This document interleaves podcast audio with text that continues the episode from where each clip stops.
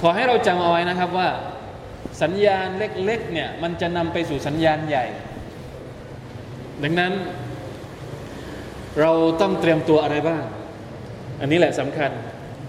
เราไม่ได้แค่มาเรียนมารู้มารับข่าวเกี่ยวกับเรื่องราวพวกนี้เพื่อตื่นตระหนกเฉยๆ แต่ต้องต้องมีอะไรบางอย่างที่เป็นการกำหนดพฤติกรรมของเราว่าควรจะต้องเตรียมตัวอะไรยังไง ในจำนวนสิ่งที่เราต้องคิดเตรียมตัวให้มากก็คือ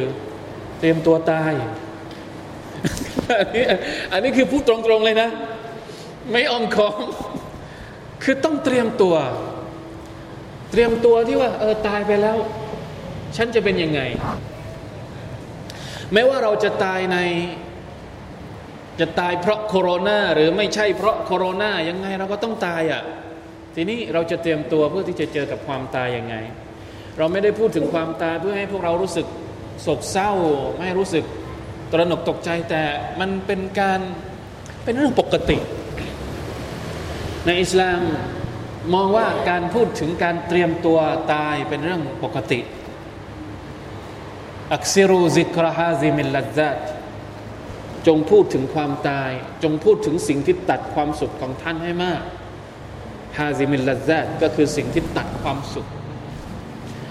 อุลามะตัฟซีหรืออุลามะบางท่านอธิบายว่า พูดถึงความตายเนี่ยทำให้ความสุข